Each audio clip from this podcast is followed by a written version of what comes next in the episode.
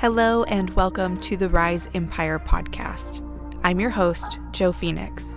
I'm a master mindset and manifestation coach, Kundalini yogi, and your new spiritual bestie, helping you reclaim your sovereignty and tap into your full potential so you can live your most tuned in and turned on life.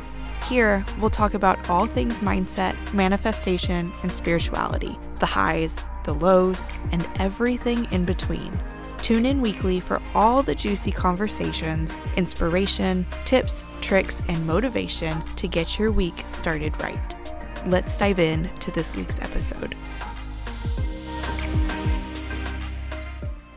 Hello, beautiful soul, and welcome back to the podcast. Typically, when I sit down to record a podcast, I have sort of an outline or talking points that I want to hit for each podcast but this one is just going to be a little bit different because I just kind of want to riff on this subject.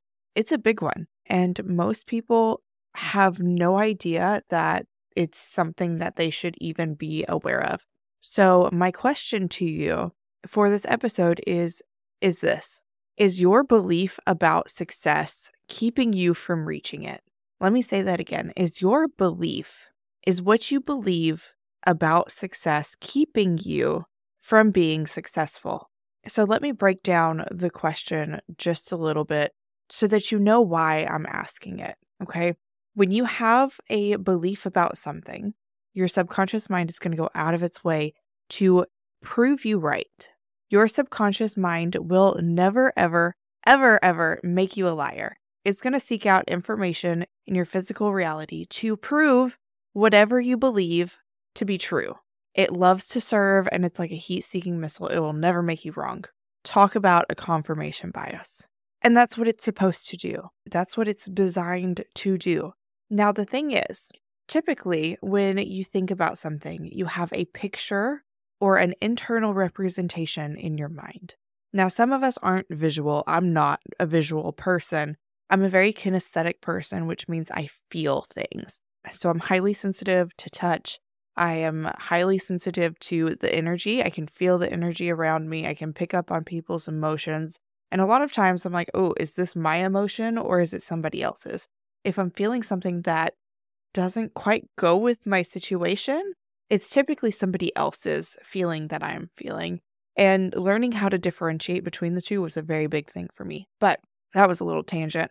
Back on track. So I'm not a visual person, I'm a kinesthetic person you could be an auditory person where you hear things, like you're able to hear people's voices in your head. Like if you're reading their text messages, you can you read it in their voice or you hear music. You're just more of a an auditory person. You tend to say things like, "Oh, I hear you," or "I hear what you're saying." Whereas a visual person would be like, "Oh, I see what you're saying," or "I can see that." And then there's also auditory digital, which is more like self talk. They can be more like, oh, I get that. I get what you're saying. So we have auditory, visual, kinesthetic, auditory digital.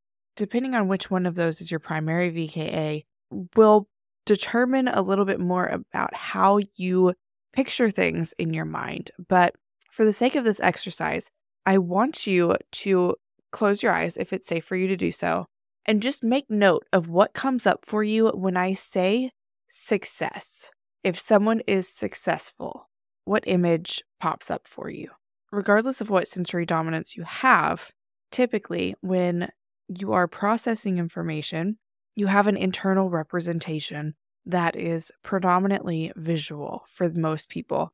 That doesn't happen for me. I'm not very good at visualizing things. But I can tell you that I do have a picture, even though it's not always easy for me to see, if at all. I can tell you where it's located, how bright or dim it is, how fuzzy, or like I can tell you all of the qualities just because I know what they are internally. So, what I want you to do is close your eyes if it's safe for you to do so. And when I say successful, a person is successful, what type of image pops up for you? What's in that image? Is it a man or a woman? Are they well dressed or wearing regular clothes? Are they miserable or are they happy? Do they get to spend time with their kids or their family? Or are they always working? really get into what's happening in the picture. And this is the first picture that comes to mind, just whatever comes to mind when I say someone is successful, a successful person, what comes to mind? And when you have that picture and you've kind of dissected it a little bit and figured out what's going on in that picture, come back into now and let's discuss it. Okay. For me, when I used to think about a successful person, it was a man in business casual who was always on his phone, no matter where they were. He never got time to truly spend with his family. He was always working. Even if they were at dinner, he was picking up his phone and making business phone calls. And his kids were just like, I wish that we could have more time with you. That was my version. That was my internal representation of a successful person. Do you think that I would want that for myself? Absolutely not. And because it went against my values of being with my kids, of having time for myself, of being happy and enjoying life, my subconscious mind was like, fuck that. We're not doing that. It is not safe for you to be successful. So I had to flip that on its head and create a new internal representation for a successful person. And that new internal representation involved me, myself, being well dressed, but also being able to wear gym shorts and a t shirt that involved me being able to have time with my family and do the things that I love to do and nurture and care for myself while also crushing it in my job. So, this is just one example of how your beliefs can hold you back because your subconscious mind thinks that it's not safe for you to have success if it means that you're sacrificing X, Y, and Z. It's not safe for you to have a whole lot of money because that means you're going to become a terrible person, right? There's so many different beliefs that are hanging out in your subconscious mind, and the majority of them are formed before the age of seven. Before the age of seven, we're a walking subconscious mind. We're soaking in everything as truth and we're taking it all at face value. We haven't learned how to judge situations or how to pick up on special circumstances. All we're doing is taking everything in and forming beliefs based on our experiences, based on our parents' beliefs and actions around things. So when we dive in to subconscious work, when we're changing these beliefs, we'll find that the majority of them are formed before the age of seven or even before that, past life or generational. Science is finding in epigenetics that we contain the DNA from as far as like 16 or 18 generations back we contain genetic material from our mom, who has genetic material from her mom and her father, who both have genetic material from their parents, who have genetic material from their parents. And science is also finding that cells hold memory and that water holds memory. So when we're doing these techniques to change your beliefs, and you're like, oh, I feel like this is a generational belief from so many generations back, your subconscious mind knows 100% because your body and your cells are a part of your subconscious mind. So when we're accessing these memories, logically, they don't always make sense. And like I explained in the Breakthrough Day episode that I did, I had a generational belief that money was going to make me a terrible person. What came to me when I was doing this technique with my coach was that it was like three or four generations back. The family had suddenly come into a large sum of money or land or something, and suddenly were very wealthy. And this father figure, this patriarch figure, turned into a complete and total asshole like an awful, awful person. The belief that was formed was that money makes you mean, money makes you terrible shortly after his death, all of that land that they had come into, my family owned a large portion of Darlington, South Carolina at one point, like three or four generations back. After he had passed, the kids split up the land and sold it off. Like they didn't want anything to do with it anymore. I had asked my mom about this situation right after my session. And I was like, How many generations back was it? Was it like three or four? And she was like, I think so. Why? So I told her, and she was like, Yeah, that makes a lot of sense. But the thing is, if we keep these beliefs in our subconscious mind, if we are not the ones to change it, our children are going to have the same kinds of beliefs. And it's just going to be rinse and repeat, rinse and repeat every single generation. So it's really up to us to be the change, to break that link so that we can create a new future or a new story, a new timeline, uh, whatever you want to call it, a mm-hmm. new life, so that we are no longer repeating the same patterns as our parents. And so that our kids don't have to repeat and be stuck in the same patterns of poverty if we were in poverty, of relationships. You know how they say women always date men who are like their dads? I was one of them and I didn't like it. So I changed it. And now I'm married to somebody so far, vastly different from my father. And it's truly incredible. But that just goes to show the power of changing these beliefs. And you can do that through many different modalities. You can do it through affirmations if you're doing your affirmations correctly. And I can do a whole podcast episode on that. You can do it through subconscious techniques like hypnosis, time techniques, neural energetic encoding and wiring. You can do it through emotional freedom techniques tapping. You can do it through breath work.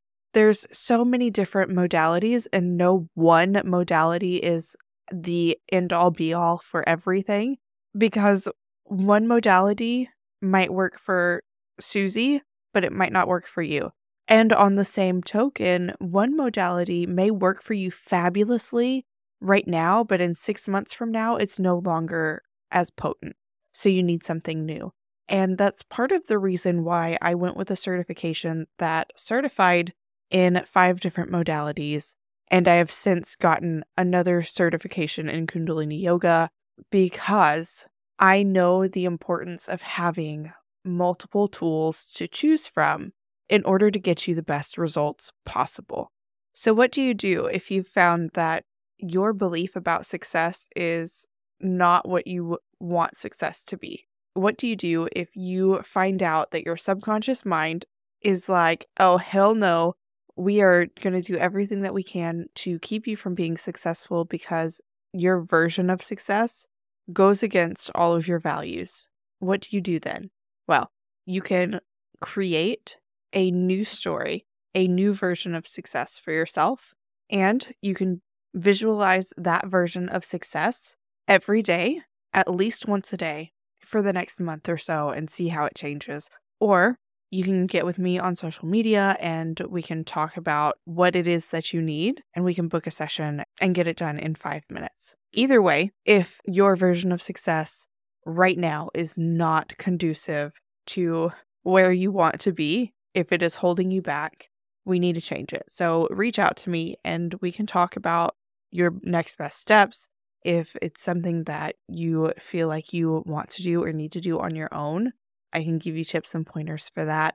If you are wanting to get it done lickety split and really start stepping into that new successful version, we can also talk about that. So I'm excited to hear from you. And I've also got a beautiful free three day challenge. That was almost a tongue twister. Free three day challenge called Grant Your Own Wishes. It will be hosted in a pop up Facebook group. I'll leave the link down below so that you can sign up for it. It's going to take place June 5th, 6th, and 7th at noon each day, but there will be a recording so that you can watch the replay whenever you get a chance. In this challenge, we will be going deep into the new paradigm of manifestation because manifestation is not just about the neat little tools and rituals like the 5x55 method or the 369 method or the two cup method. It goes much deeper than that. And I think people are finally starting to realize that just having the tools and doing the rituals once is not going to cut it.